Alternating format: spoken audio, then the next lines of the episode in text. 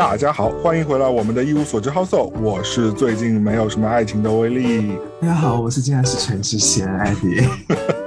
艾迪又回来了，对，是了，你现在收听的是在上海的湖南人艾迪和在纽约的上海人我一起带来的新一期的节目。看，我们就是要看一下，用不同的角度看人间世相，或者是瞎聊天呗。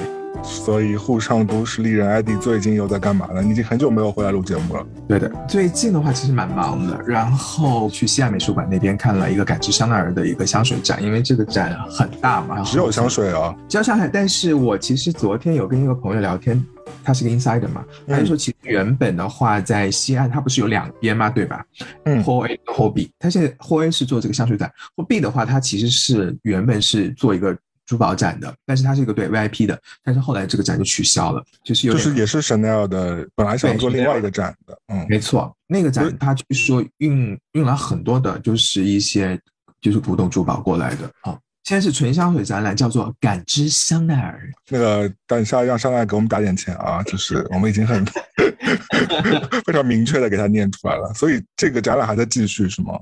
这个展览是继续一直到这个月，其实没多少天了，大概十多天就就会结束，因为它只展览一个月啊。嗯，所以你觉得这个展览让你收益匪浅？呃，其实这个展据说两年前就已经开始筹备了，八月份开始办成，它其实大概搭建用了三个多月，其实算是一个很长的过程。就是因为我朋友他是先去嘛，他去看了一下，他说你一定要去看这个展，真的是做得很好。就是这两年吧，因为你也知道，就是疫情有很多东西没有去做嘛，但是这个展是这两。两年以来很大很大的一个展览，因为面积特别的大，我不知道总面积多少，但是它就是因为它分了不同的 section 的话，我觉得真的那个那个规模还是挺厉害。香水能做那么大的展览？对，香奈的香水线其实很全嘛，然后它其实你一进来，你最先接触到的是它的一个珍藏香水，像那个之前的那一些年轻女孩喜欢的 Chance，它有一个化妆间，做了一个很大的一个化妆间，就是给大家去当就去到现场去化妆也好，自拍也好。然后另外像它的一个 Gabrielle，它有一个自己的一个单独的空间，包括它的一些就是它前。一两年出了一个，就是类似于像一个旅行系列的，它现在已经出了四瓶香水了，包括像 Blue，它也有自己的一个房间，包括它其实是在西岸里面的话搭了一个凉亭，香奈儿的凉亭，然后还修了一个喷水池，所以就是还是很大手。哦，就是在这样类似感觉网红展的里面，它还是比较用心的，是吧？用心的，而且就是它的一些细节都做的特别到位的，就是声光动画什么的都做的很好，适合拍照了，玩玩弄弄，每一个角落都适合拍照，就就是一个网红展的延伸嘛。你要你要讲到香奈儿，我们本周 就是纽约 Brooklyn Museum 也开了一个啊，迪奥的一个叫做 Designer of Dreams 的一个展啊。我不知道这是不是以之前国内那些展览的延续啊？反正我看他好像也没有什么特别庆祝什么之类的，反正就是拿了迪奥的一些经典的一些服饰啊，或者是一些照片、影像什么的。设计稿什么的，反正就说一些经典设计吧。我还没去看，虽然我是呃 museum 的会员，反正可以随回头回随便去看。因为我我自己对这种展览，说实话 我还好。我不知道你对这种类型的展览，因为你在行业内嘛，特别时装和时尚，你本身就感兴趣嘛。但但你是不是也见太多这样的就是奢侈品牌或者设计品牌跟啊艺术相关的这种类型的展览？这么说吧，就是我觉得展览只分两种，有钱的展览跟没钱的展览。其实最近都，其实上海蛮多展览的嘛，就之前的迪奥的大展我也去了。那你说我这个迪奥展览跟你们的迪奥展览有关系吗？呃，感觉应该不太像，我觉得从形式上好像不太像啊。嗯，之前上海的展览，迪奥展览就是真的是把之前那些设计师的一些 archive 的经典东西全部都运过来了。那个展是做很大的，这个展就是呃马上会在成都在做，所以我觉得是是挺值得去看的，就是你能够很系统的去了解迪奥这个品牌。那还是让你了解之后去买单了。就成为品牌簇拥了，是这个意思吗？嗯，也不一定，但是我觉得它是一个持续的去 education 的作用。那最终其实是还是想要推动销售的嘛？对啊，因为因为我我个人觉得，为什么我问你这个问题？因为毕竟我自己做艺术方面的嘛，当然我不排斥说我们有这种跨界的东联动之类。但是我老觉得就是品牌，如果是特别是像 LVMH 旗下的那些啊，包括像呃。啊，Gucci 其实也做过一些，包括你说 Chanel 这种，其实是个蛮 marketing 和 branding 的行为啊。当然了，你说他的那些阿凯，他那些经典的东西，的确是跟艺术有关系，而且艺术本身跟时尚也脱不了关系嘛。但你说他真的目的性，其实还是偏移到说对你做一个品牌的教育，就像你刚刚说的嘛。所以我就自己会比较，嗯，我可能内心会比较抵触这种东西啊，因为我本身我会觉得说这种就是目的性太强，我也不知道。因为我其实，在行业内嘛，包括我自己现在做公关公司的话，那其实也会有时候去办品牌的活动啊，或者一些其他东西。就是我可能会从做这个展，它的一些好玩和有意思、吸引的东西在哪些地方，嗯，然后它的预算去到哪些地方，它整个的办展思路在什么地方，我可能会从这些方面去考虑。因为我觉得你无论怎么样，就是你品牌办展的话，你还是脱不了 marketing 跟 branding 这个。对啊，你目的不就是这个吗？所以对我来说就是一个商业行为，其实跟它肯定是商业行为的，就是。再说你怎么把这个商业行为，就是你能够带出一些知识点，我觉得这个还是有点重要的嗯，对，或者真的是给到别人一些就是往艺术靠的一些东西，对吧？我觉得这个可能比较重要。反正我到时候看完迪奥展之后再跟你分享。我觉得就是可以看一下这个迪奥的它的一有没有一些新的形式，我觉得这个很重要。嗯，它展期很长，嗯，九月份到明年二月，我我说应该可能也是个静态展吧。嗯，多数也静态展啊，不会有什么别的。无所知好色。那讲到真正的艺术，我昨天其实去了纽约的，就跟艺术相关的一个，等于说是艺博会吧，Armory Show 嘛，就是。军械库是挺有名的一个展览，对。Mark Jacob 每一次秀就在那边办，但他这个军械库，我觉得以前应该是个固定的地方，现在因为好像我上一次去的是一九年嘛，因为好像去年是没有办。一九年的时候是在河岸的仓库，然后今年其实规模变小了，就在那个贾瓦尔中心嘛，就是也是也是一个会展中心嘛，所以其实它的地点还是有在变更的。那今年可能就为了更好便于管理嘛，这场子我觉得小了一点，这我就去看还是有。全球各大画廊就会带，因为每年其实这个时候就是九月份开始，就是秋季的这个艺术品的一个就是集中的一个展览的一个时间嘛。对于整个纽约的艺术市场来说，所以啊，Armory Show 也算是一个就是开端嘛。就是那今年就等于有这个，然后我昨天就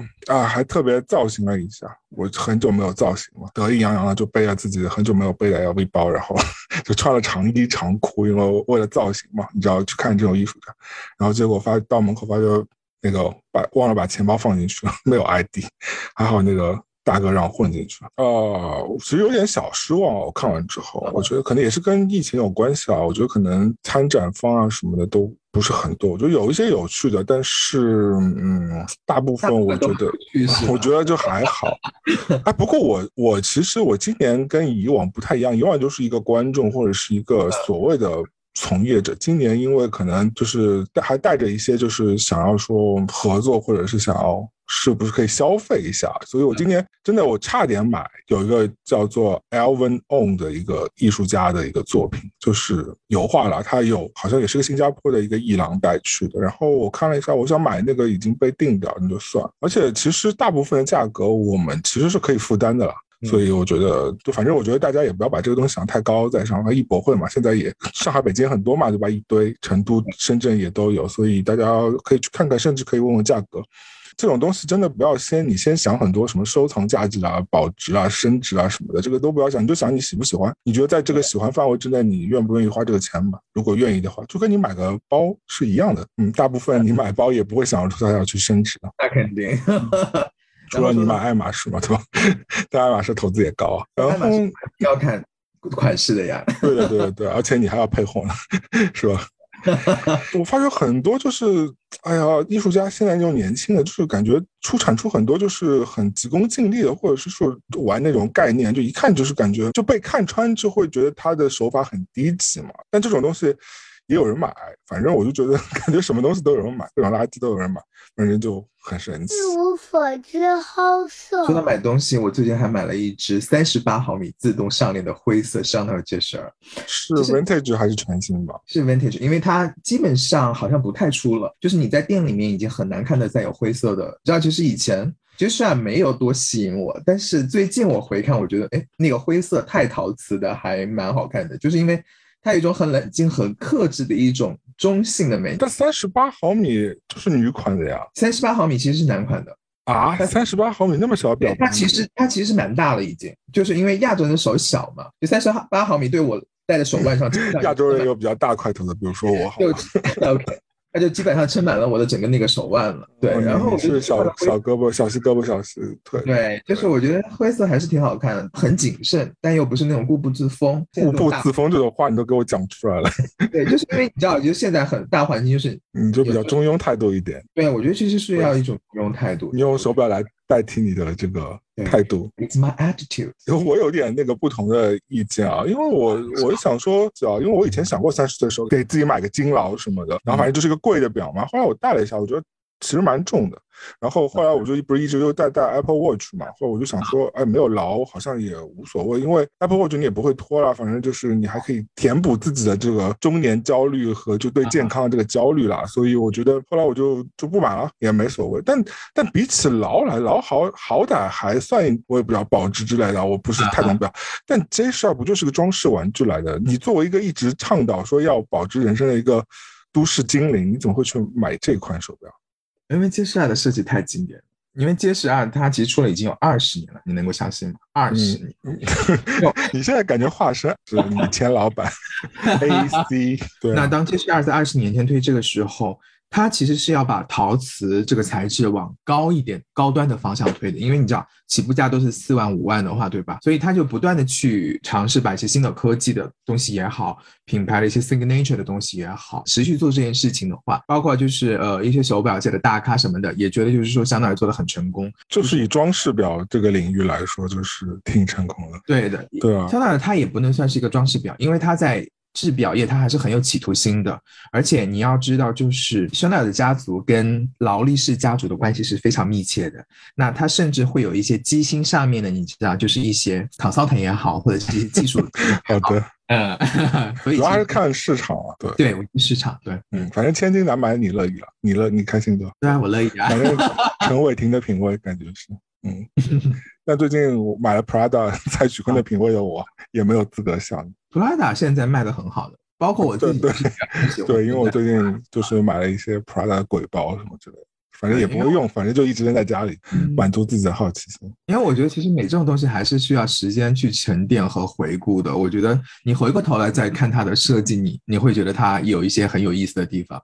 我觉得其实艺术品也是一样的，我觉得是需要时间来检验的。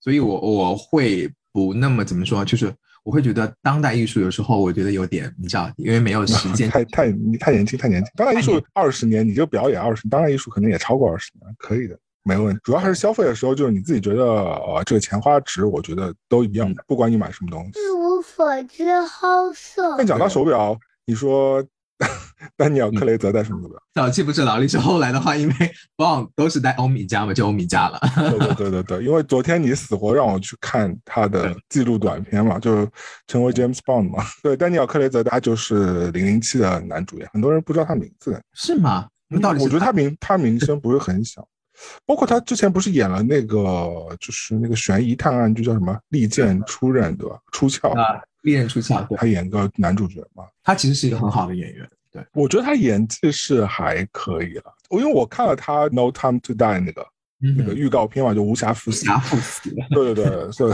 他而且是他最后一部零零七嘛，所以其实有点期待的，因为因为月底就要上映了嘛，所以我也不知道，就是所以你你让我看那个成为 James Bond 那个关于他那个纪录片，其实是在这个前提之下推出来的嘛，是一个先行的什么宣传之类的。因为《无暇赴死》这部片子真的是 delay 太久了，delay 了快两年了吧？嗯，的 确而且而且造价太高，所以就是没办法，就是一定要上大荧幕的，然后大荧幕上完之后肯定要线上。对，预告片还行啊，我看预告片是质感，对，其实我觉得 James Bond 的话，质感一直都还可以的。而且他这部片子据说要两小时四十五分钟啊，就很狂，吧，可能一直在 拖吧。就最后这一版就是上映的已经是 Edit Scott，你知道吗？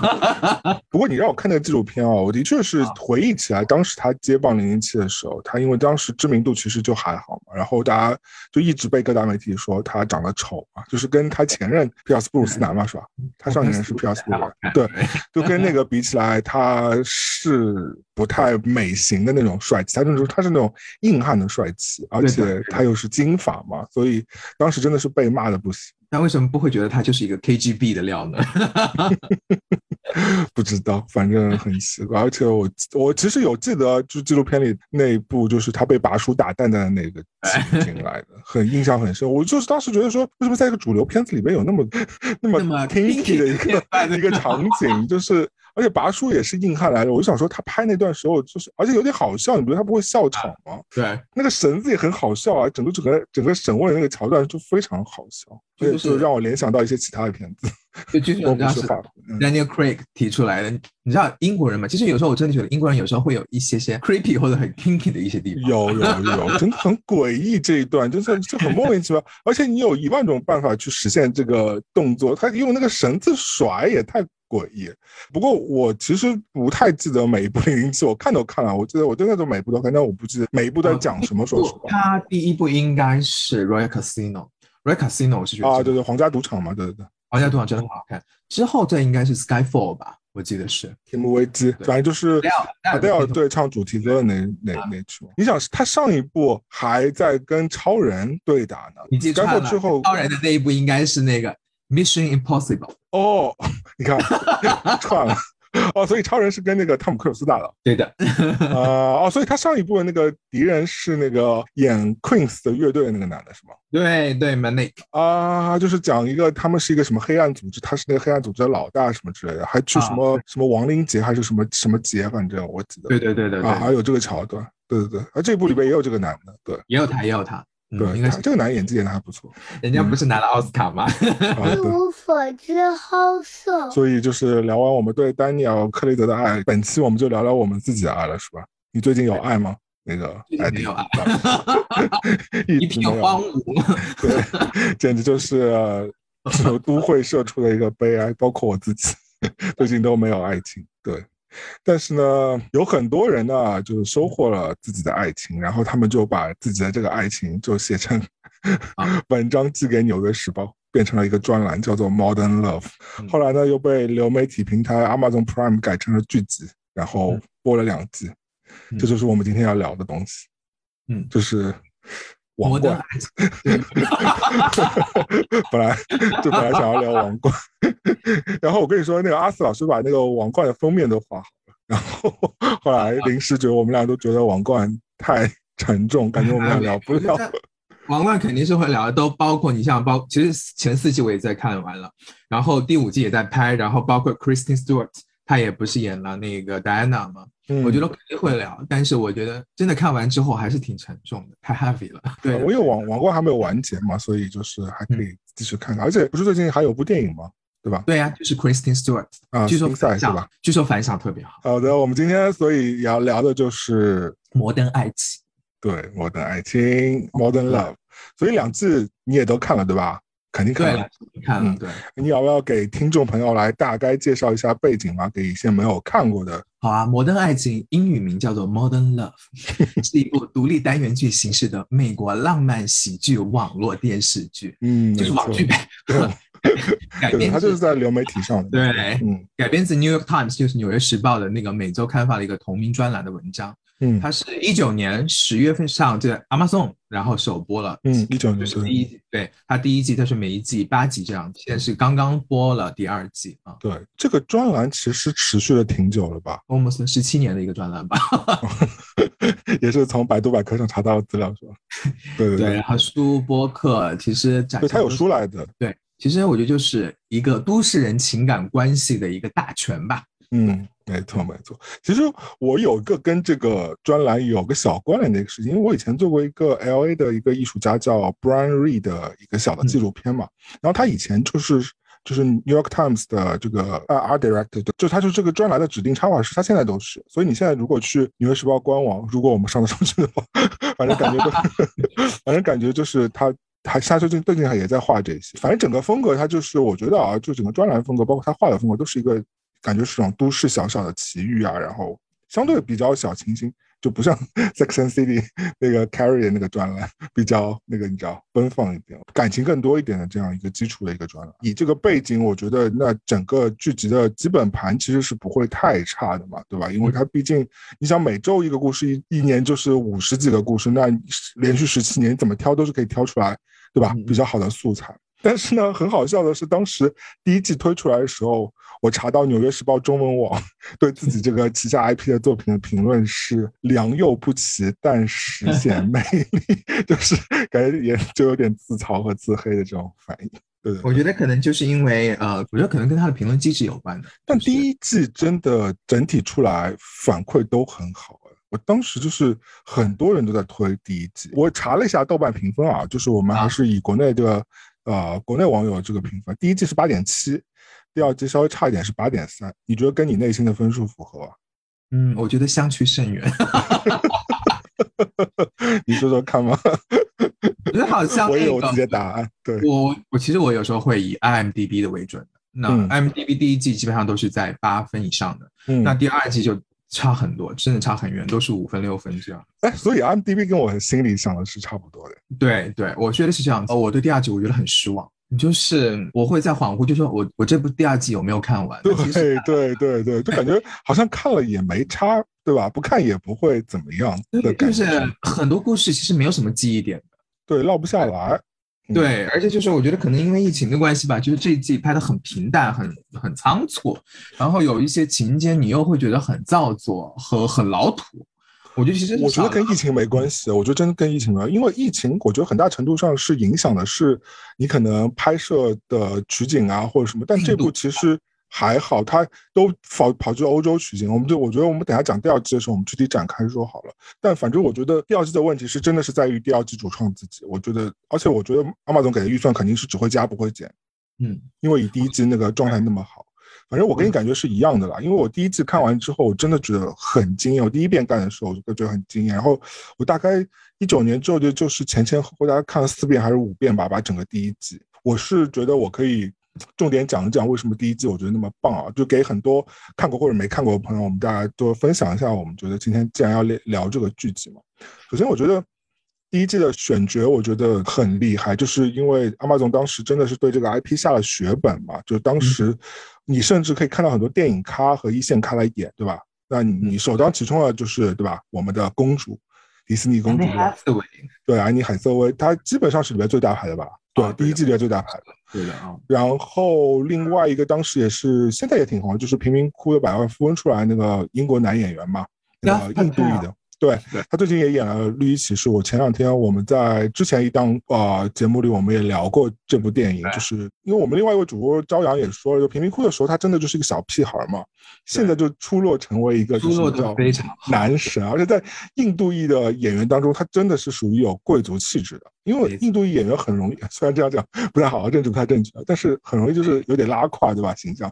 就感觉没有那种贵族气，但他因为就是英国出生，感觉就是整个气质还挺好的。挺性感，对吧？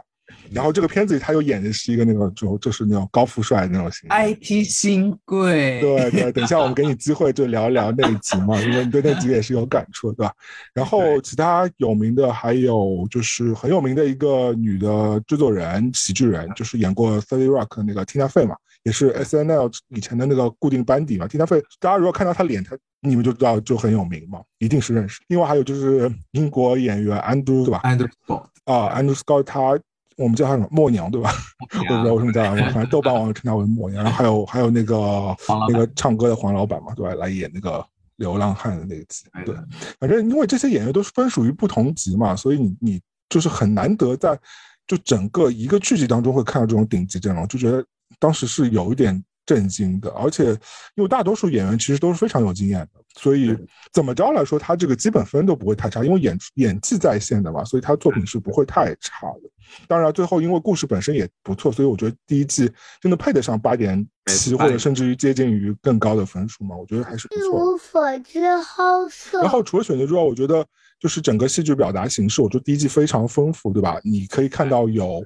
像歌舞片一样的表达形式，或者是两穿插倒叙，或者是甚至加了一些呃所谓的魔幻的元素嘛？我觉得，因为它，我觉得它是要感感觉要衬得上摩登两个字，对吧？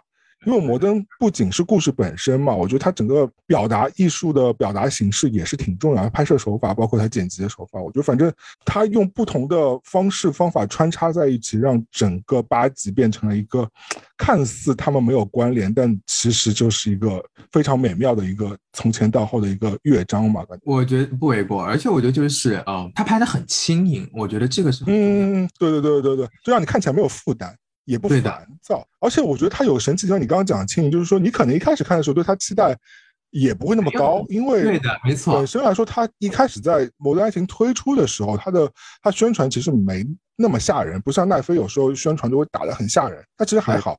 然后当你真的看进看的时候，因为每集也就三十分钟嘛，对吧？对大部分集数都三十分钟，你一看，哎，你觉得好像挺有趣的，哎，好像越来越好玩了。然后，哎，对他们主人公发生什么，你就觉得很好玩。反正就是一个渐入佳境的东西。对的，它不会说是一个非常冗长的，然后又是一个非常累赘的，又是或者是很闷的一个叨逼叨的一个东西。我觉得整体来说是挺好的。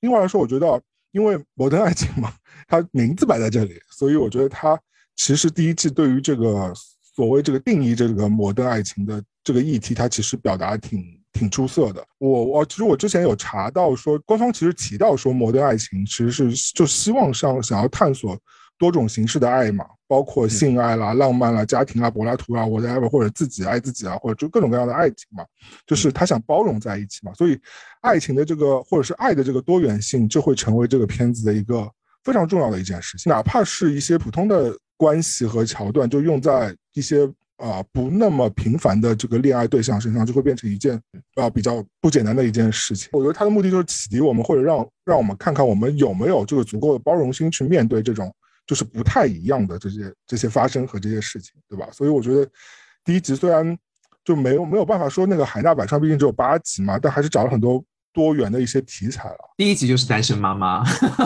对，就是，而且我我本来我本来误以为他是要跟他 doorman 谈恋爱的，还好后来没有。对，但是恋父情节也是有的，对吧？后来有一集是就专门讲恋父情节，对，然后有双向情感障碍啦，嗯包括对，同志情侣的领养啊，然后失去激情的中产中年 夫妇啊，然后 one stand 啊，黄昏恋啊，我觉得这些都是有的。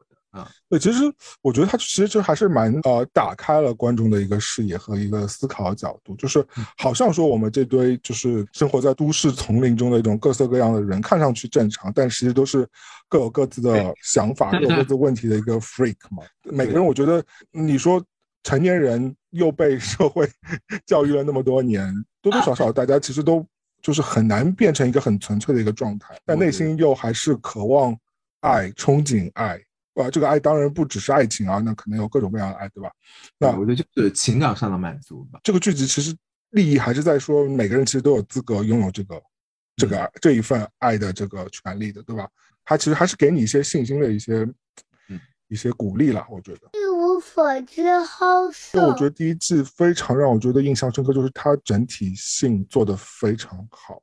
首先，我觉得第一季虽然官方没有说是发生在纽约，但我觉得第一季的场景和设定应该就是在纽约了，因为我看从今到晚基本上取景都是在纽约了，因为毕竟我生活在这里嘛，我还是就是感受到整个城城市的这个整体氛围和基调是统一的，对吧？那这就让整个剧集的这个基调和氛围是统一的嘛，不然就像 Sex and City，就是它有一个大的背景，就是 New York City。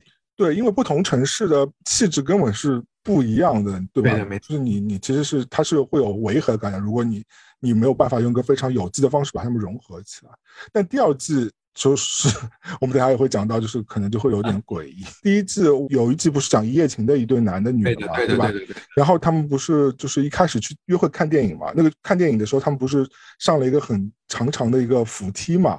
那个电影院其实是我以前一直会去看电影的地方，所以我其实是很有感知的。然后包括他们不是啊、医院急诊之后，早上在清晨在公园里，两个人就是最后就准备要更多的互动的时候，然后那个公园其实我也去约会过，然后也在那里拍过片，所以其实你就就很容易就看这个片子的时候，就会让我想到说，哎，怎样的约会？Tom of Finland 的那种，就很像我生活当中的一个真实的桥段嘛，就好像我平时就会发生的一些事情。大家想象一下，就好像说这个事情发生在三里屯太古里，或者发生在朝阳公园，或者在上海的 九看宫，或或者在外白渡桥、中山公园，对吧？就是反正就是你身边的一个，就是你感觉每天你都会去的，或者是你经常会去的一个地方。反正我觉得对我来说，就是会觉得这些事情挺奇妙的。而且我觉得第一季最好玩的就是最后一季，最后一季把所有前面的七个故事全部都串起来了。第二季没有，对 第二季就有时候你你你真的很怀疑第二季这样拍到底是拍完了还是没拍完，就很呃，因为因为第一集做的很好嘛，这件事情，因为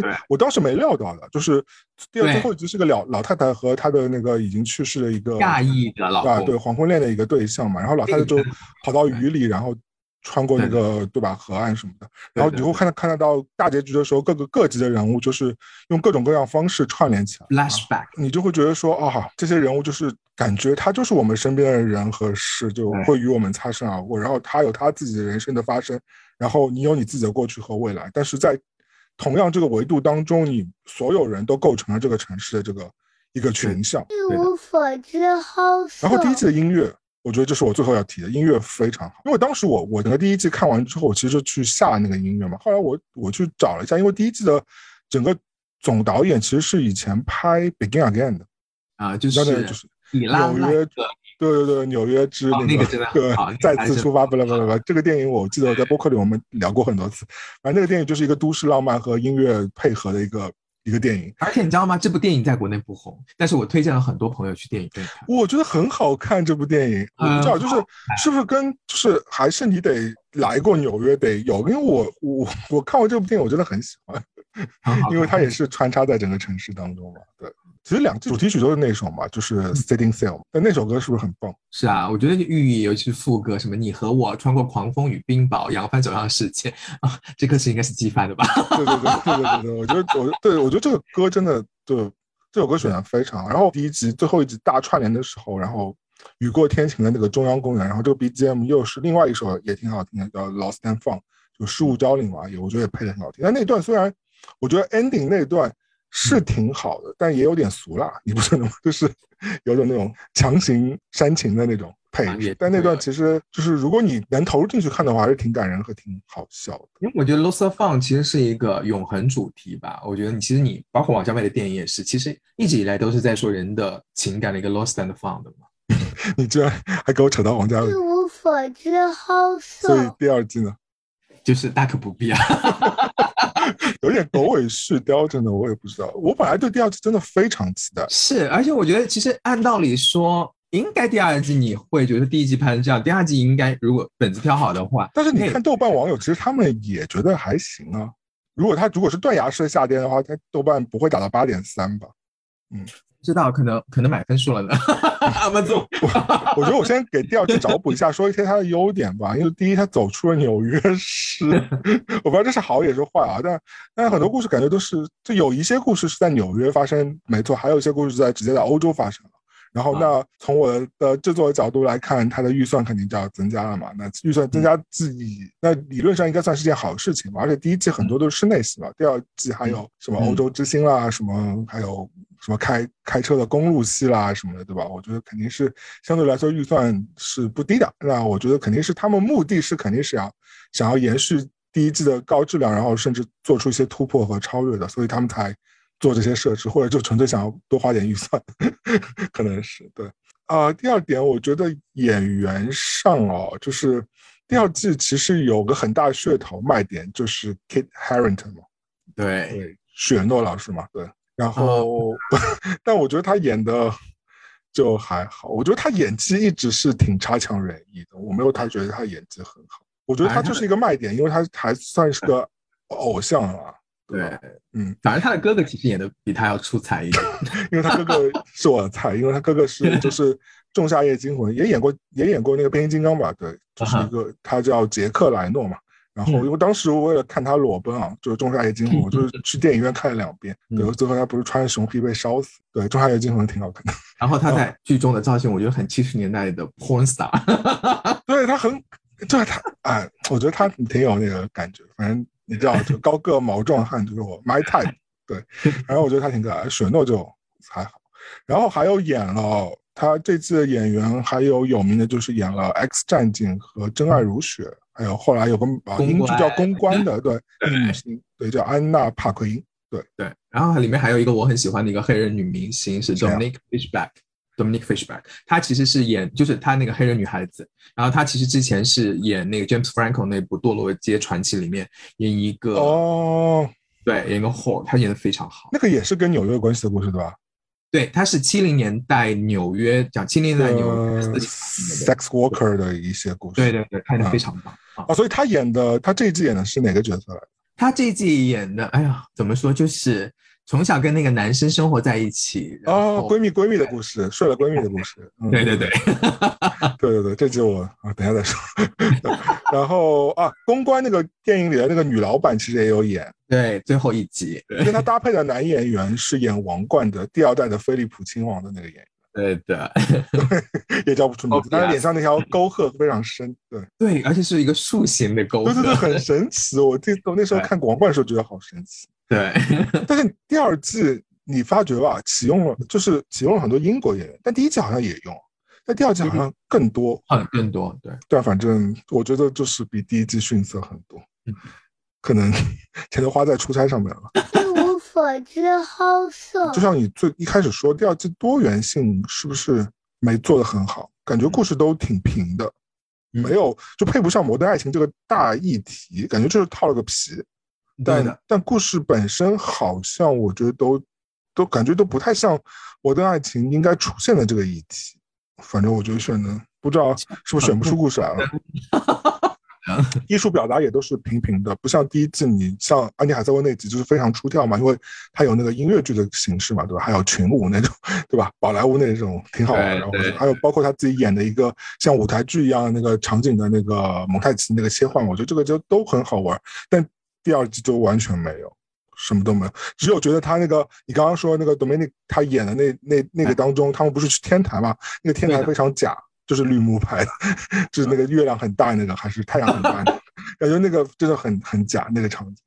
就是因为就第二季你会发现有些就是细节特别的不真实，你知道吗？我想说，英国班底理论上也是很会拍的呀，不知道可能怪，对。但是英国班底拍，但是听了美国班底的意见呢。我我要说的是，就是其实，呃，就是《摩登爱情》的拍拍法是每季导演都不一样的，就跟美剧拍法是一样的，就是很多导演其实还是各管各的嘛。那我觉得的确也是参差不齐，对，所以质感上还是有差别。然后我觉得第二季，我觉得一个挺真的对我来说更可惜的一个地方，就是丢失了很多都市感，嗯就是因为。嗯，怎么讲？我觉得第一季啊，因为可能它相对来说比较紧凑和小巧，因为你也说它拍的很轻盈嘛，就它整个生活气息的这个铺陈做得很好。第二季你你反而觉得它有很多大场面了，对吧？包括什么火车啦、远景啊，或者什么有种电影式的那种构图和对那种感觉。但你反而让我觉得这就变成了一种有种疏离感，就是相对亚洲人来说，特别相对于我就北上广深来说，我觉得纽约因为是个融入城市嘛，可能更更我我们的情感连接感感觉更紧密，包括城市结构和人际关系的结构可能更紧密。欧洲相对来说还是有点不太一样，我觉得不太一样。是不是有点这种关系？就像雪诺在火车上那一段，我觉得其实，嗯，我不那段都挺，那段整个让我感觉就很不真实。我也不知道，可也许是个真实的故事，但整个故事就让我觉得，哦，就好像我在看一个电影的对一样对对如果他今天是个电影，你告诉我是这个，但是但如果你是习惯了是《摩登爱情》第一季的这个这样的一个设定之后，你会觉得这一集特别违和，就是对就是穿插在里边，哎，你这让我看一个欧洲那种带点文艺的爱情片吧。嗯 After Sunset，对，就因为在纽约，可大家就是那种不太会做这种事情，因为纽约忙忙碌碌的，就是你今天不给我电话，我可能就再也找不到你了。那大家就肯定会留个电话或怎么着，而且现在那么方便嘛。我的爱人，反正反正我觉得第二季就是你让你带到了一种乌托邦的感觉，包括你说第一集的那个跟车对话也，我觉得跟我们也生活也挺远的。嗯，我反而跟第一季的共鸣更多。这不仅仅是因为我住在纽约，而且我是觉得说他第一季带给我的感动和这种情感的连接更深刻一点。第二季很多东西我觉得就距离感。啊有挺大距离。一无无所知好色。那我们索性就更深入的来谈一谈，说就是我们 The best and the worst，对对对最佳和最差了。我们先看看第一季，先说第一季吧。嗯嗯，我来先说第一季我最喜欢的一个故事吧，我觉得还是那个双向情感障碍症的故事，就安妮安妮海瑟薇那个故事嘛。首先，我觉得它非常好的地方是它弱化了这个病魔这个可怕性啊。当然，这个这个我觉得呃看你怎么看了，因为相对来说，如果你真的是非常直面去表达这个病魔的话，其实是可能很多人都会觉得非常的阴暗，这个故事就会变得很变得非常难以对对。然后我觉得他很聪明的用一些歌舞或者对这个东西进行了一些软化和艺术性的处理，所以我们没有见到就是非常黑暗的那一面嘛。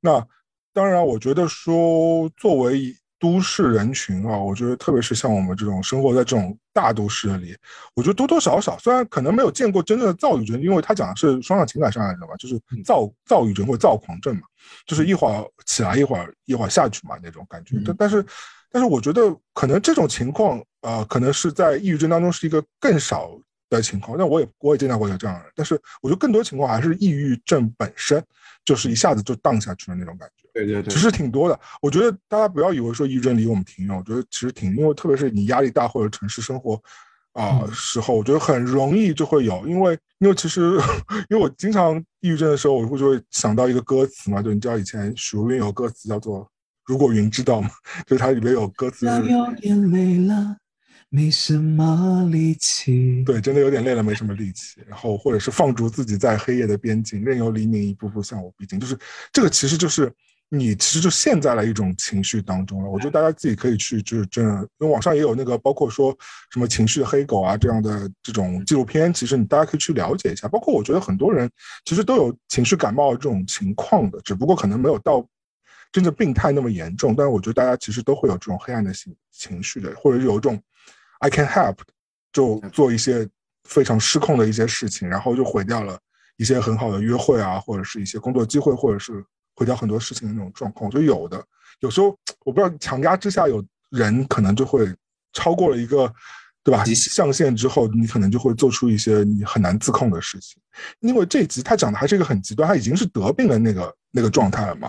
我觉得普通人可能没那么严重，但是我觉得如果你有这种状况的话，还是要去寻求一些帮助的。嗯，而且我觉得这一集挺好的，是他没有硬给这个女主送上一个 happy ending 嘛。虽然最后有一个他的同事来来成为他的好朋友嘛，对吧？但但但他没有让安排这个女生和那个男生就是 硬就是对吧走在一起。是我觉得这点来说其实是挺好，因为我觉得真的真正的现实生活啊，就是你不管你不信也好，你怎么着也好，就是就是没有旁白来来为你的这个失之交臂或者是误会去解释和说明的，错过了就是错过了。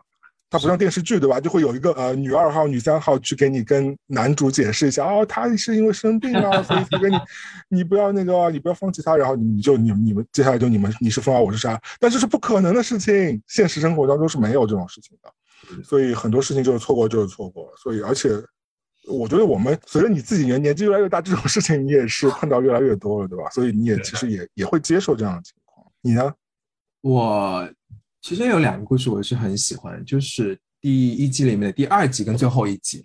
第二季的话，它其实是有两个那个故事组成，就是一个是 IT 新贵，就是我们之前说的 Dev Patel，、另外一个就是一个中年女记者，中年女嗯采访他的那个人嘛，对，采访她的这个女记者，她当时就跟 Dev Patel 就说了她自己在年轻时候发生的一个故事，就是 记者都很坏，记者都会用这个，因为我们以前都会用自己的事情先引导对方把他的故事给套出来。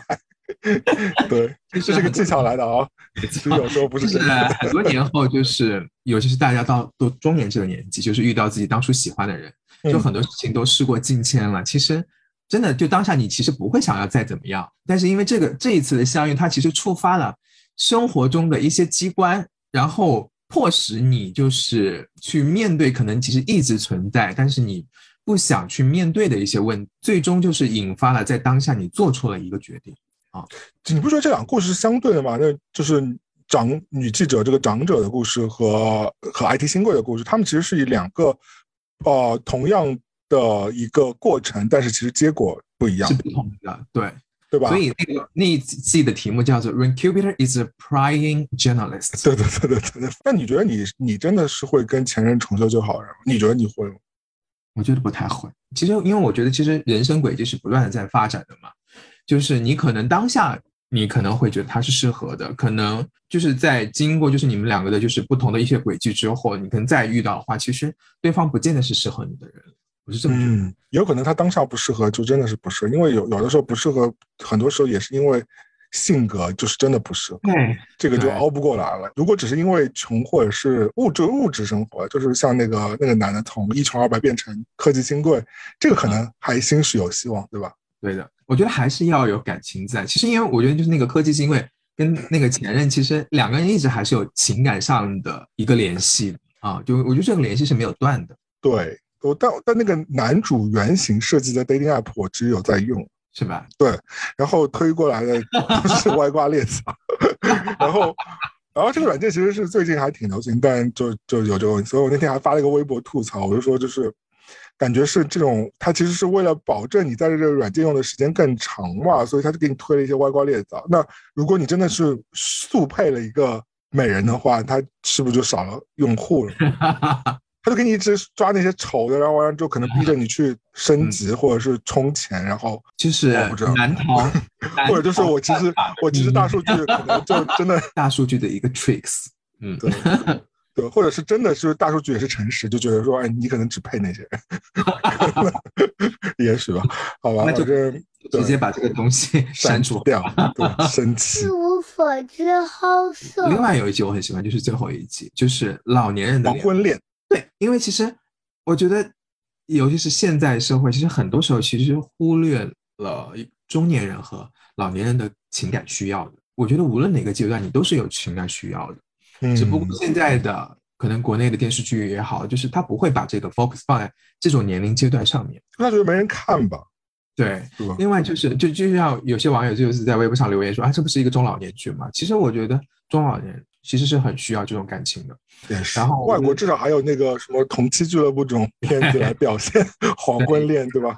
对，因为我觉得其实最后一季的话，因为它是一个跨种族的，因为他是一个白人跟一个黄种人嘛，嗯然后他又是黄昏恋，然后我觉得是拍的很浪漫。因为这一对啊，我真的觉得，如果他真的是真实的这件事情的话，我真的觉得这个就是非常 modern love，就会让我感觉感受到的一种一种方向，或者是形容，就是就是形容的应该是这种东西。它又是 interrace 的这种，然后它又是描述我们平时就是没有见到的这种情感连接，所以我觉得挺棒的。然后我我自己也是挺喜欢这个故事，我老觉得我自己活不到那么老，然后 的确，但是所以我希望，万一我活到那么老的时候，可以在公园里找到自己的那个万磁王，然后跟他下那个国际象棋。你还记得有那 一那个枪其实呢是木头做的，不能用铁的。没事没事。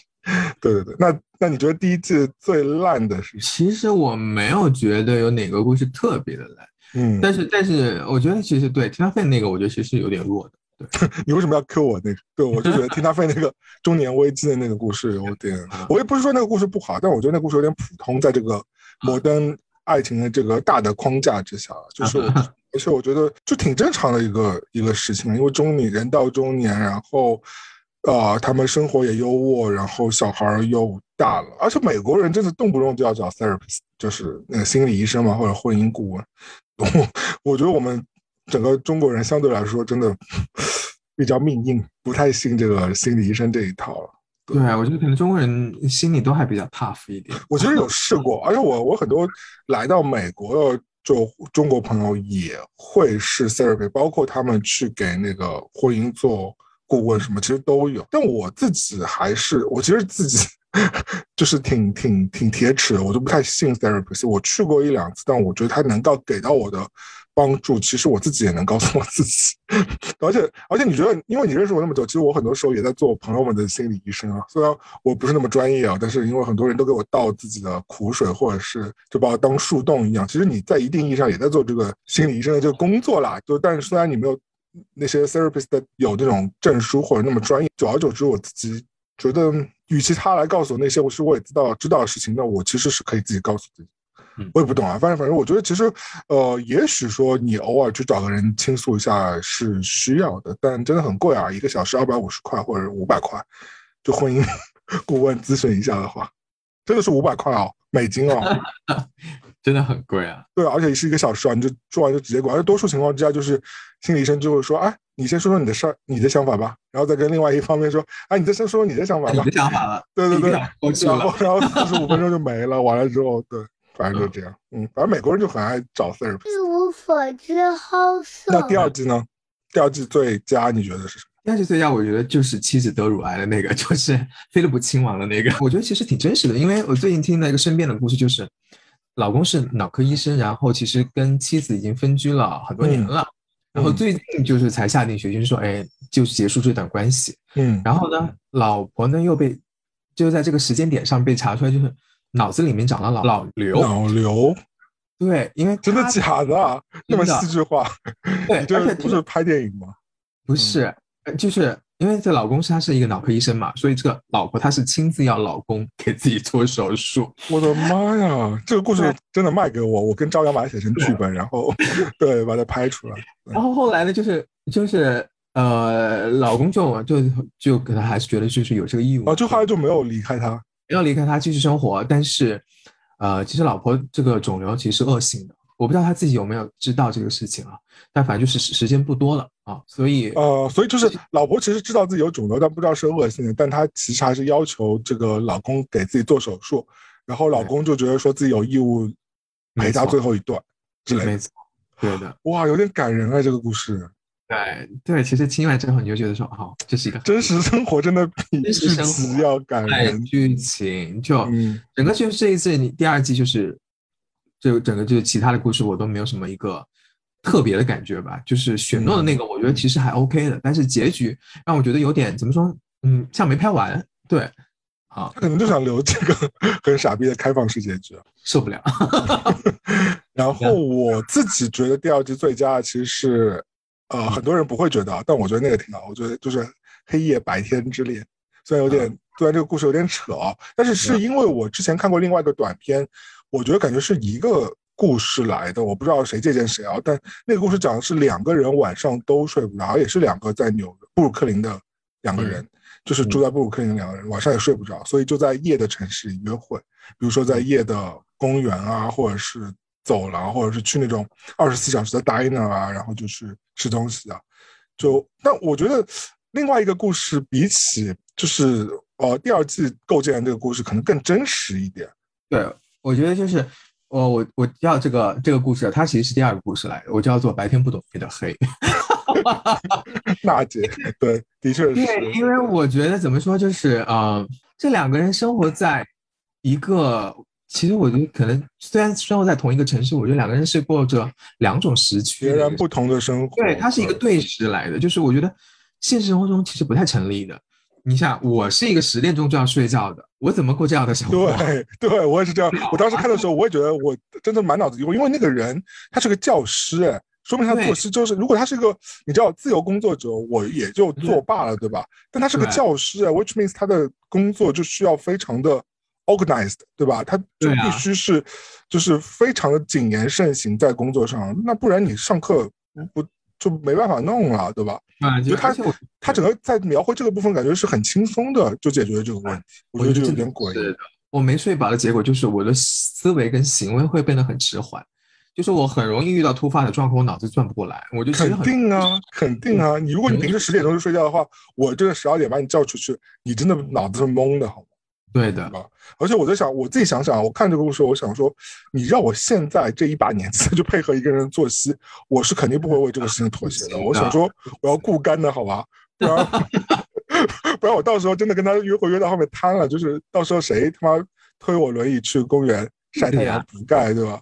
而且而且，就算他愿意推我去轮椅，我也晒不到太阳，因为他白天也不起床，对，所以他只有推我去晚上晒月亮。而且晒不到太阳，真的会很抑郁的。对啊，就是，所以我就想说，我我之前看另外一个短片，相对来说比较合理一点，因为两个人都睡不着，都有这个睡眠问题，那可能大家可以找到共同点。但这个就可能有点太代价太大了，所以，所以就是，所以怪不得我们俩没有对象，就是因为我们俩太现实了。对对对，因为我自己把自己就定位成一个理想现实主义，因为我想想我就不会去。就是最近 dating 就是远一点，让我坐半小时地铁的我也不想去。很远啊，半小时地铁，真的就是 走路走五分钟的，我觉得 真的很远，我真的不愿意。那就所以说，像你浦东浦西，如果让你约会，你会吗？啊、那要看浦东到哪里，可能也就陆家嘴那一块还能勉强同意吧，对啊，就是你地铁坐两三站，我觉得还行，对吧？可以接那如果。地铁如果真的要让你坐到花木去，或者是坐到什么金山去，你可能就想打一个问号了，对吧？真的，他我说算了，大家算了，大家算了，大家等于也是在异地恋，对，不是在对。一无所知好色你。觉得第二句最烂的是哪个故事？呃，我觉得就是我刚刚说的那个睡好友的故事，我觉得有点懒。为什么呢？我觉得因为，哎呀，我觉得因为这个故事有点太 typical 的这种嗯这种怎么样，女女花痴，然后那个男的也在装傻，然后反正就是让我看人感觉看完之后大可不必这个故事，就是感觉那个女的她也明明白白知道，那个男的也明明白白知道，就是两个 teenager 硬要去搞这些有的没？把一个简单的事情变复杂了。对，其实其实他们俩可以睡，也可以不睡，可以维持纯友谊，也可以睡完了再维持友谊，其实都可以。这个故事没那么复杂，但就是它整个剧集就把它搞得好像好像很很纠结，但其实就是个 puppy love 对我来说对。然后我就想说，如果看这种，我干嘛不去隔壁看那个 Sex Education？对我说那个可能更更有趣一点。所以所以这个故事让我觉得说啊，而且这个故事哪里是摩登爱情了？哪里？一点都不摩登。所以你呢？第二季最烂。我这一季我其实第一份故事啊，我在 M IMDB 上，我觉得看的是给倒数第二个 How do you remember me？就是两个 homosexual，然后去玩，是 IMDB 上也是最烂分数吗？对，是最低分数这一季。你也是，所以你跟 IMDB 其实是心灵相惜。嗯，我觉得这个故事没有那么烂，但也不算很好看，就是因为我觉得这就是说这两个人真的想太多了啊，就是 Wednesday，然后发展就是，我觉得在现实生活中出现这样场景，大家怎么可能？我觉得大家浮想联翩的时间是有个时间段的，可能最开始的一个 二十四到四十八个小时，或者七十二个小时之后。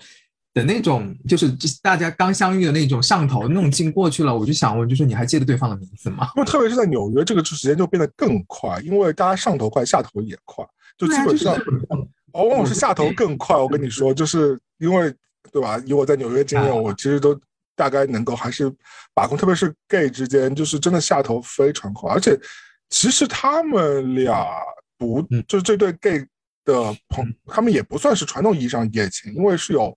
同事介绍嘛，算是 dating 过，对吧？他不算是一个，就是就直接的 hook up 嘛，所以啊，反正我我就觉得整个故事让我觉得有点怪怪的。我觉得是不是就导演可能讲了一部分，但没有讲清楚，因为他这部的导演是那个叫是吧？就安安德鲁莱内斯。然后完了之后，他说这是他的真实经验嘛，因为当时我还看了一丢丢访问，这个导演本人他本来就是一个二线咖了，很多剧集都是有他的。我他还跟孔雀什么都演过那种。嗯哼，有的有的没的那些，反正都演 gay 了。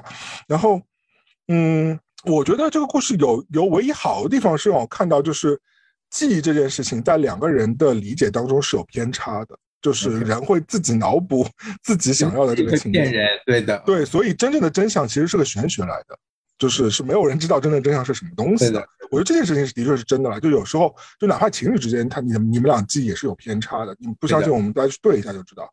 但是我觉得这个这个故事差就差在，就是说看完我真的不知道导演想表达什么东西，不知道。他没有一部给到，嗯，对，可能就想表达他自己是喜欢就是 非洲裔美国人的吧，可能。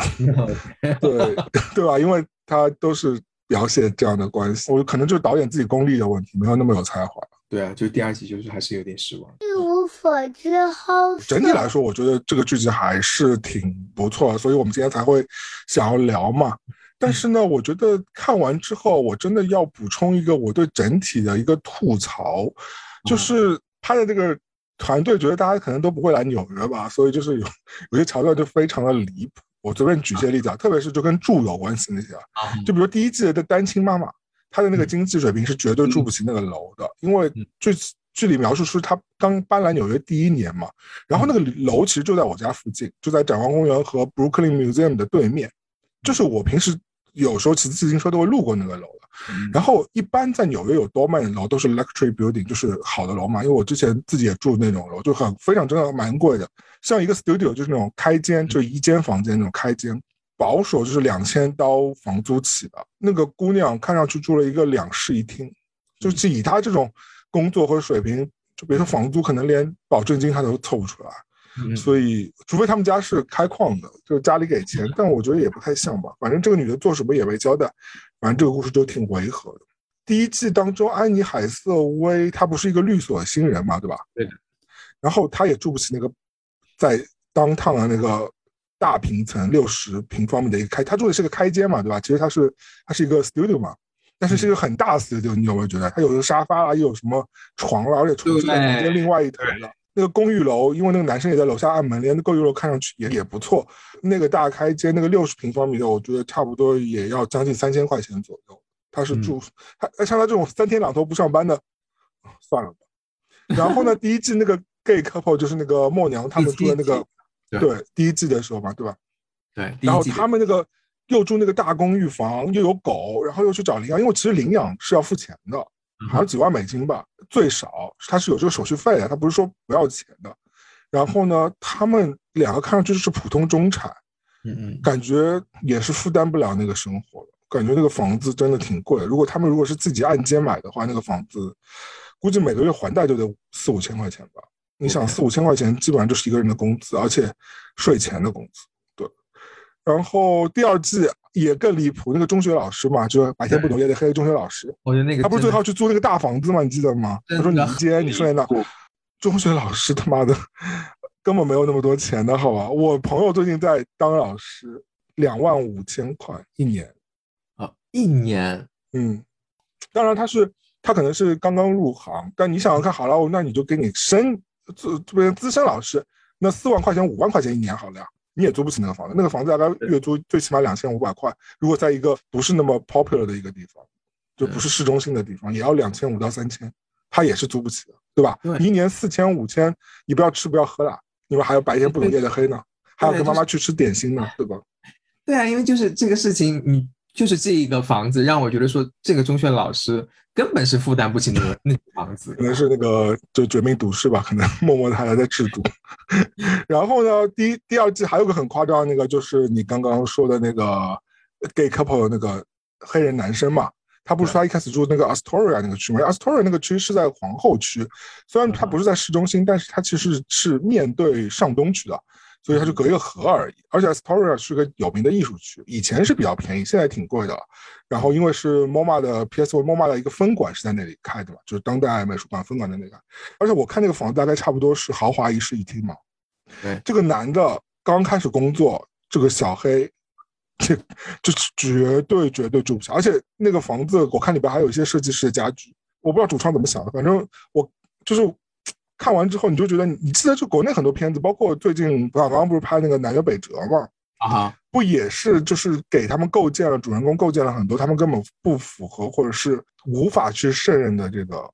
这个环境和那个家庭的这个状况嘛，所以这个其实是挺违和。我觉得啊，虽然说你电视剧是假的，但我觉得这个部分还是挺挺可惜的。就是还是有很多片子其实是表达的还可以的，就像《欲望都市》吧，我觉得还合理，它可以自圆其说的。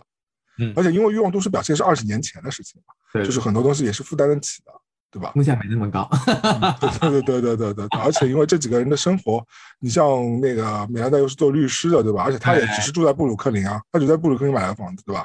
然后对，萨曼萨是在肉库区，对，萨曼萨是租的嘛？那他因为他是公关经理嘛，他也租得起。但现在那个区域其实就是 Chelsea 附近嘛，就是伊朗附近嘛。那如果你现在要租个房子的话，也要像一个 studio 也要三千多起，对，嗯。是正正常人都是负担不起了。为什么我们都在讨论这两季里面的地产？因为我这是我最近的爱好，投资。无所之好我觉得其实还是要回归到摩登爱情的这个“摩登”两个字上去。我其实我觉得就是第一季有意思的地方，就是在于说每一个故事的人物角色的设定啊，它都有一些偏执的，就是不那么中庸。然后第二季的人物设定就很中规中矩，就很闷，你知道吗？就是。你有时候看的时候，你就会想快进了。就是我觉得是摩登爱情，其实我就说，就你想真实感，但是你别给我那么普通的人，对吧？对，就是你爱上的其实是不那么主流，不那么完美，就是有自己的一些很锋利的东西在的。我觉得那种才会让故事才会变得让人有代入感。嗯而且像第二季，就是还有跟 TikTok 的一些东西，我觉得对对对，我觉得他可能就是因为想说他在想挖掘一些就是对普通人的故事，所谓现代的一些东西，网红的故事，对，跟但其实会发现说一点都不现代。对，其实我觉得整个《摩登爱情》这个剧集啊，就是在整体上其实是不太适合给太年轻的人看，因为我觉得太年轻的人可能有点理解。对无法理解到他要讲的这个东西，因为我觉得可能真的是二十五岁以后。甚至对三十岁以后来看，因为你已经有了一些感情经验了嘛，然后也有一些生活阅历了，你看这些东西，你可能会会哦，会觉得哇，你会欣然一笑，你会觉得说哦，这个事情我碰到过，你会觉得说，嗯，就是很多事情就会就会觉得说，呃，随着你自己原来年纪越来越成熟，或者经历越来越丰富，你会有这种时过境迁啊、拨云见日这种感觉。这个剧集传达给你的信息和很多情节的共鸣，你才能一起出来嘛。我觉得太年轻。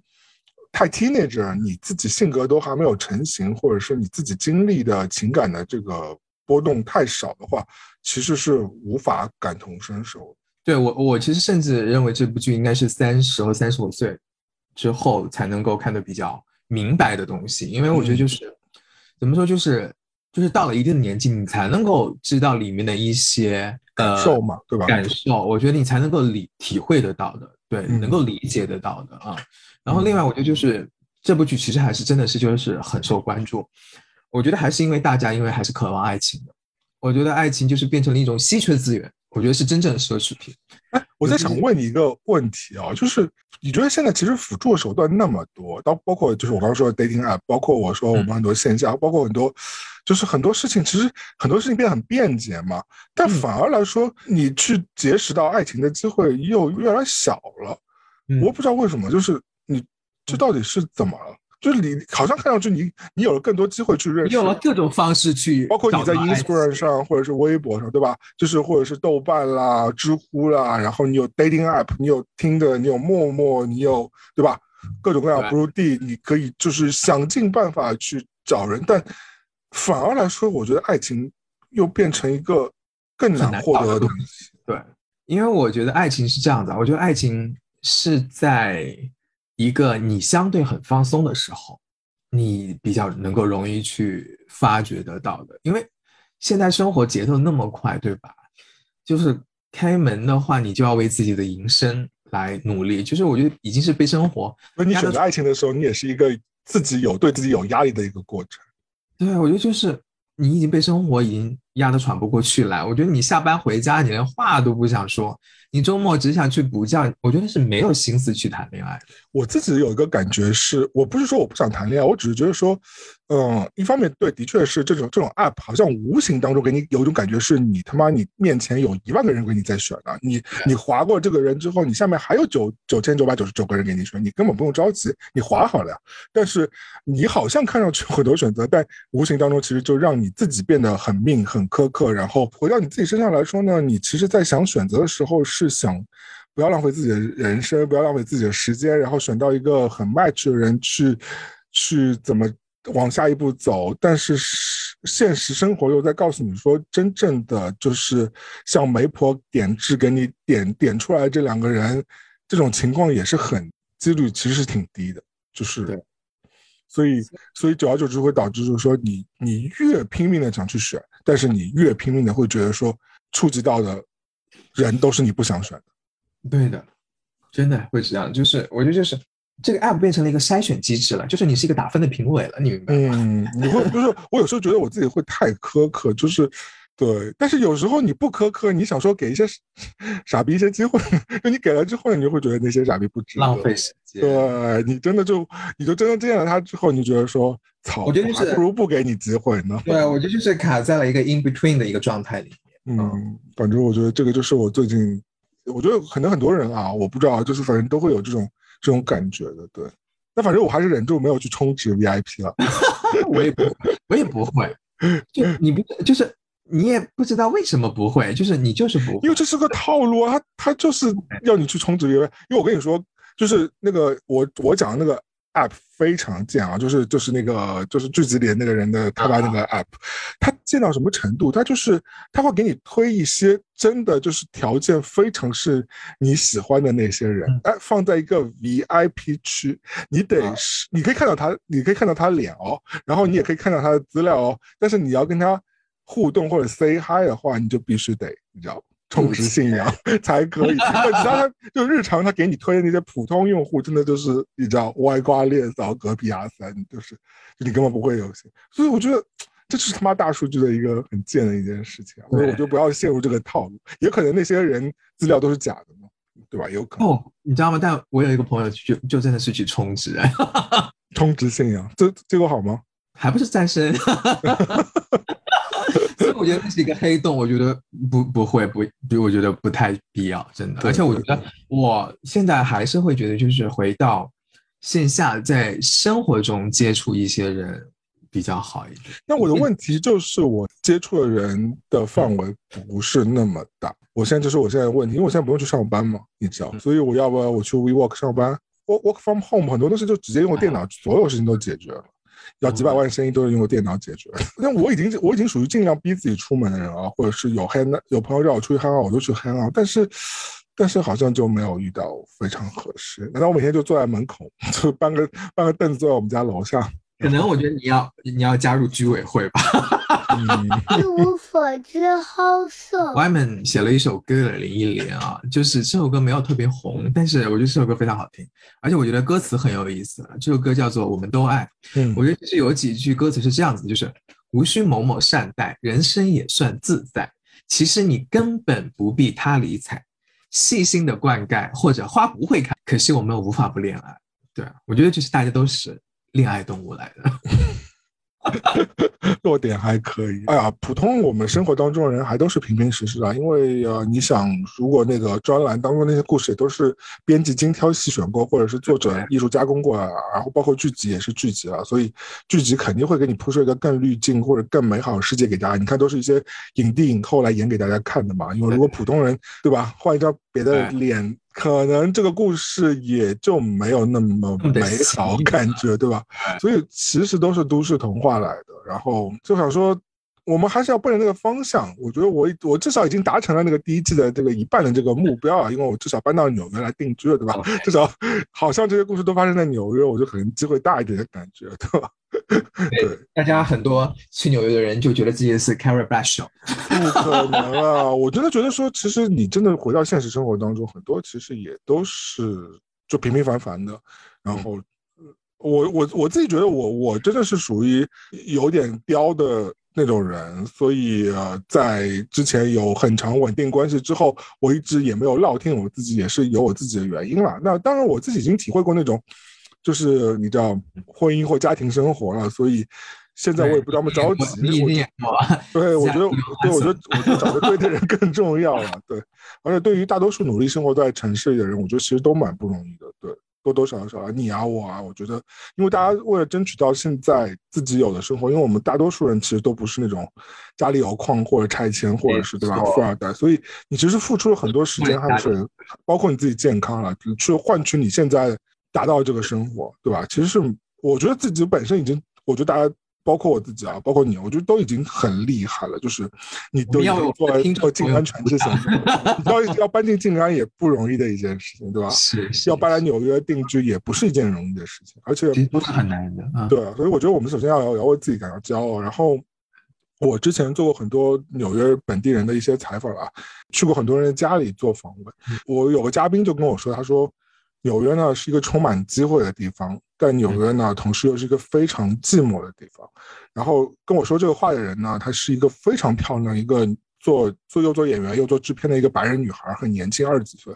然后你就想想看，这件事情就就其实不是一个人的困扰，其实真的是城市人的一个通病，对吧？所以我如果说觉得说，如果你已经有了一段这种摩登的爱情在手上，那你就去用最好的自己去珍惜它了，对吧？嗯，然后如果还没有的话，那我跟艾迪就在这里告诉你，其实我们也没有。对对对，这很正常，我觉得很正常，对吧？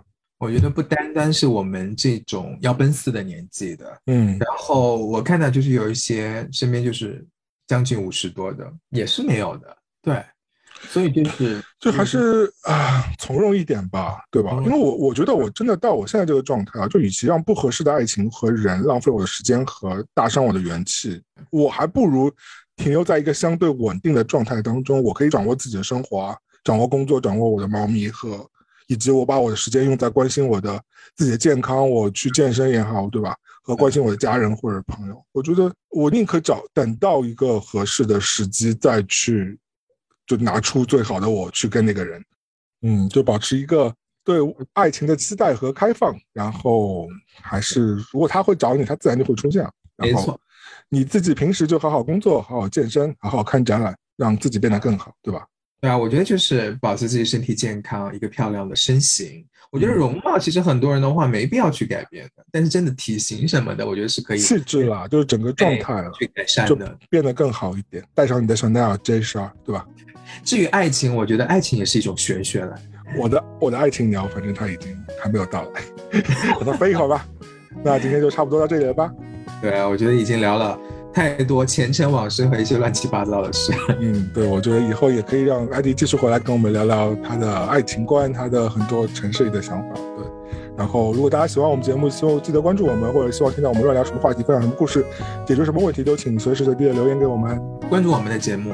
然后留言给我们，去分享你的一些看法。是的，我是 Eddie，我是威利，感谢收听一无所知好走，下期再见，拜拜，See you next time。